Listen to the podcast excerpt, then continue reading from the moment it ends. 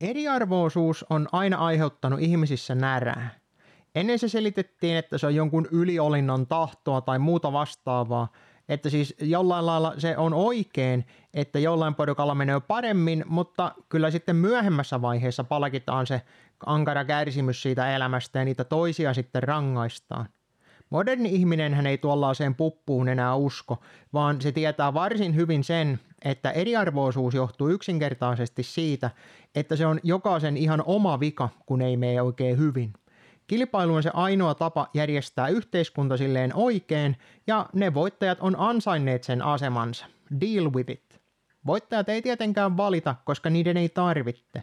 Suurin osa yhteiskunnan ongelmista ei koske niitä millään tavalla, ja niillä resursseilla, mitä niistä voitoista on saanut, niin suurin osa ongelmista voidaan aika lailla kiertää. Vaikka eriarvoisuus voi kuinka vituttaa, niin se hyvin harvoin kuitenkaan johtaa minkäänlaiseen kansan nousuun.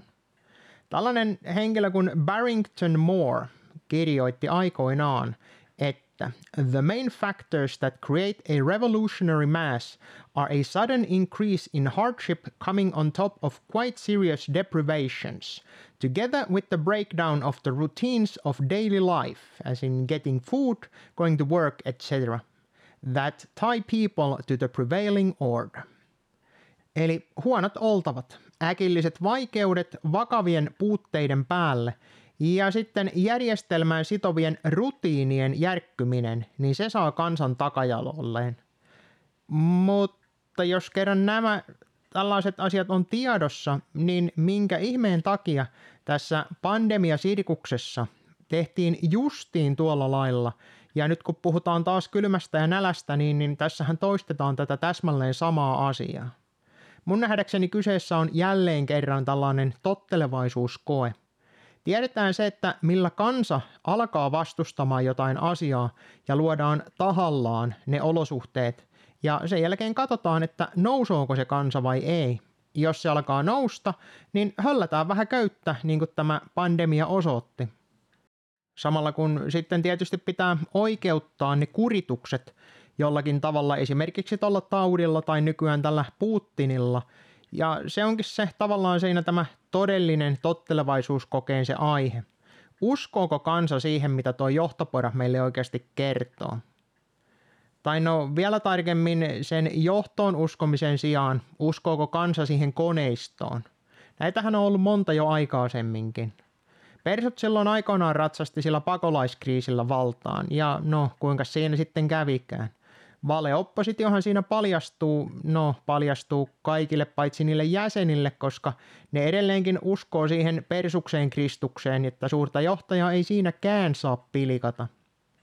Tässä uusimmassahan VKK ratsasti niillä rajoituksilla ja näillä hoitajien pahalla ololla – se pääsi sillä valtaan, mutta sitten kun sitä kasvua, laajentumista ruvettiin rajoittamaan, mikä mun mielestä oli kyllä ihan hyvä päätös, niin siinä nähtiin mahdollisuus iskeä sitten vielä isommin tähän kurjuuteen, ja siitähän toi Vapaudenliitto syntyykin, keräten sitten kaikki opportunistit välittömästi yhteen ja samaan porukkaan.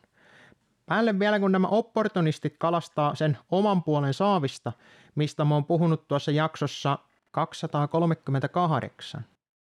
No, mikä tuossa kaikessa saavutettiin joka tapauksessa, on mahdollisuus saada oikein helvetin hyvä noste ja luoda aivan mahtava varoventtiili sille, että kansa ei nouse kapinaan millään tavalla tätä valtaa vastaan, koska kaikkihan se nyt tietää, että vaan sillä äänestämällä voi vaikuttaa, ja kyllä se ihan varmasti muuttuu nyt tällä kertaa, kun kaikki vaan äänestää oikein, eikä lainkaan organisoidu tai mobilisoidu vaatimaan sitä muutosta, koska asioihin voi tolleen sisältä vaikuttaa niin todella paljon, niin kuin Ano tuossa nyt on todistanut aika lailla vahvasti, ja kyllähän se on muuttunut joka ikinen kerta, kun on äänestetty oikein, niin kuin joka ikinen kerta tähänkin asti noissa vaaleissa.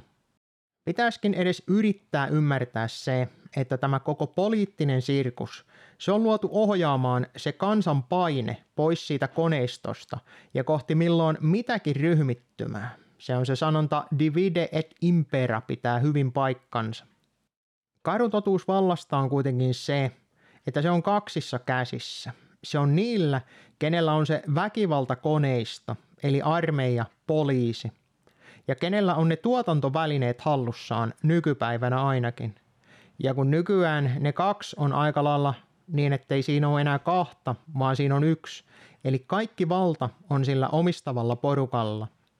Osa kutsuu tuota porukkaa eliitiksi, mä kutsun niitä lähinnä vaan vallanpitäjiksi, ei niissä ole mitään eliittiä – Vuosisatojen kokemus siitä, miten kansa pidetään kurissa ja miten kansa saadaan tekemään orjatyötä läpi koko elämänsä, sitähän ne on siinä harjoitellut aika hyvinkin. Eikä se siitä ole mihinkään muuttunut vuosien saatossa. Ainoastaan se, minkälaiset ne kalterit siinä on siinä ihmisen ympärillä, niin se illuusio, se on muuttunut aina siihen ajan henkeen sopivaksi. Meillähän kerrotaan jatkuvasti, että kansa olisi vallassa – mutta eihän se ole ollut missään vaiheessa niin se tilanne. Jopa ne kansan valtaa vastaan tekemät nousut, niin nehän on myös määritelty sillä järjestelmän säännöillä. Esimerkiksi työntekijöiden pitää lakkoilla, että tuota, ne voi ajaa sitä omaa etuaan. Ne lakot pitää tehdä hyvin tarkkaan rajatuilla säännöillä.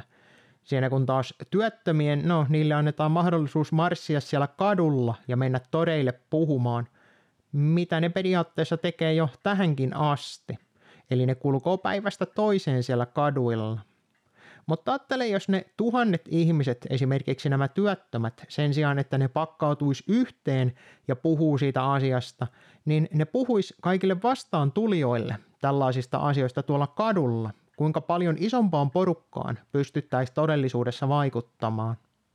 Mutta yhtä kaikki, se kaikista tärkein protestimuoto ihan kaikille ryhmille tässä järjestelmässä on käydä antamassa käskystä se oma valta pois sille koneistolle ja sen jälkeen kirjoittaa joulupukille vielä se, että minä haluaisin, että tuo tyyppi saisi palkkaa siinä puhuvana päänä ilman pienintäkään valtaa.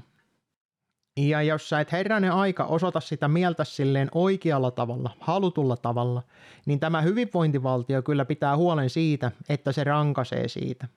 Se vie elinkeinon ja se vie tuet. Kuten nyt tuossa äsken puhuttiinkin noista työttömistä, niin, niin esimerkiksi niitä nakitetaan siihen, että niiden pitää hakea koko ajan töitä, ettei niillä olisi aikaa vaikuttaa niihin omiin asioihinsa. Mutta ne massit viedään joka tapauksessa ettei vahingossakaan kenelläkään tule päähän sellaista asiaa, että ne jatkaisi sitä toimintaa, millä saattaisi olla jopa oikeasti vaikutusta tähän järjestelmään, tai niin, että siihen asiaan pureuduttaisiin pikkusen syvemmälle, että mikä siellä on ne todelliset juurisyyt tähän meidän yhteiskunnan ongelmiin. Mitä isompana uhkana sua pidetään, niin sitä kovempaahan toi koneisto lyö.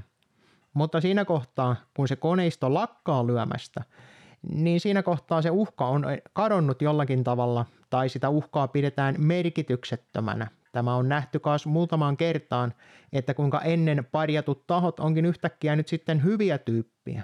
Pistää miettimään, eikö totta? Toisaalta taas se oman pään seinään hakkaaminen, no niillä koneiston säännöillä, ei sekään oikein asiaa juuri auta, mutta se nyt on taas sitten aivan toinen asia. Yhteinen ongelma näissä lähes kaikissa – vastustamisen keinoissa on se niiden negatiivinen lähestymistapa. Ollaan asioita vastaan, vastustetaan sitä nykyistä menoa. Vastustamistahan on tietysti helppo eskaloida, voidaan vastustaa kovemmin tai vähemmin ja monella eri tavalla.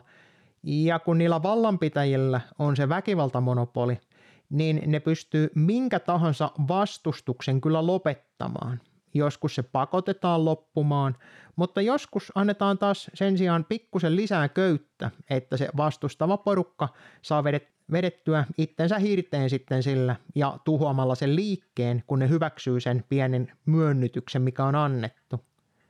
Mutta se on se negatiivisen muutoksen tie, joka hyvin harvoin johtaa sellaiseen positiiviseen muutokseen, koska ne vallanpitäjät, mitä siellä on, niin eihän ne vaihdu millään tavalla, vaan ne muokkautuu siihen uuteen järjestelmään, siihen uuteen maailmanjärjestykseen aivan helposti, mitä muutoksia se kansa sitten ikinä saakaan aikaiseksi.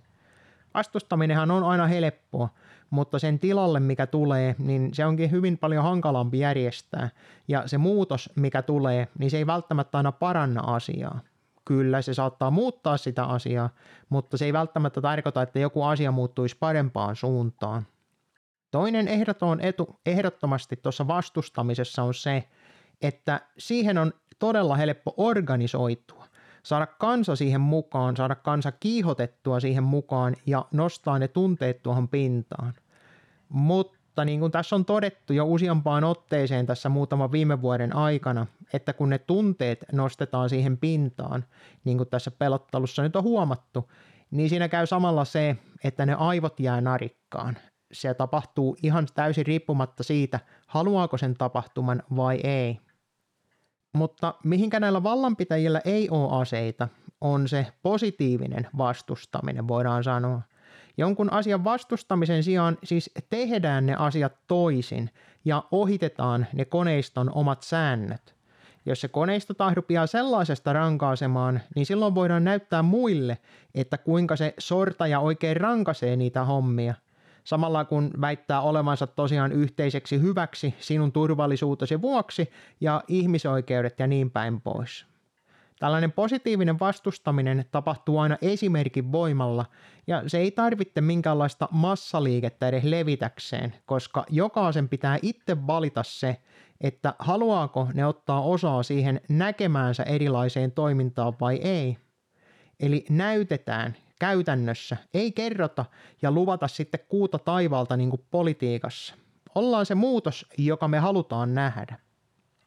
Eric Frank Russell esitteli novellissaan And Then There Were None aseen juuri tällaiseen taistelutilanteeseen, jota ei koskaan voida kääntää sitä käyttäjänsä vastaan, eikä sen teholle voinut vahvinkaan voima yhtään mitään. Etienne de la Bottier antoi saman aseen jo paljon aikaisemmin kirjassaan The Politics of Obedience, The Discourse of Voluntary Servitude. Russell typisti sen kuitenkin hienosti kolmeen kirjaimeen. F, I, 2 V. Freedom I won't. Vapaus, kieltäydyn tottelemasta. Siinä onkin funtsittavaa, että mitä se oikein merkittää –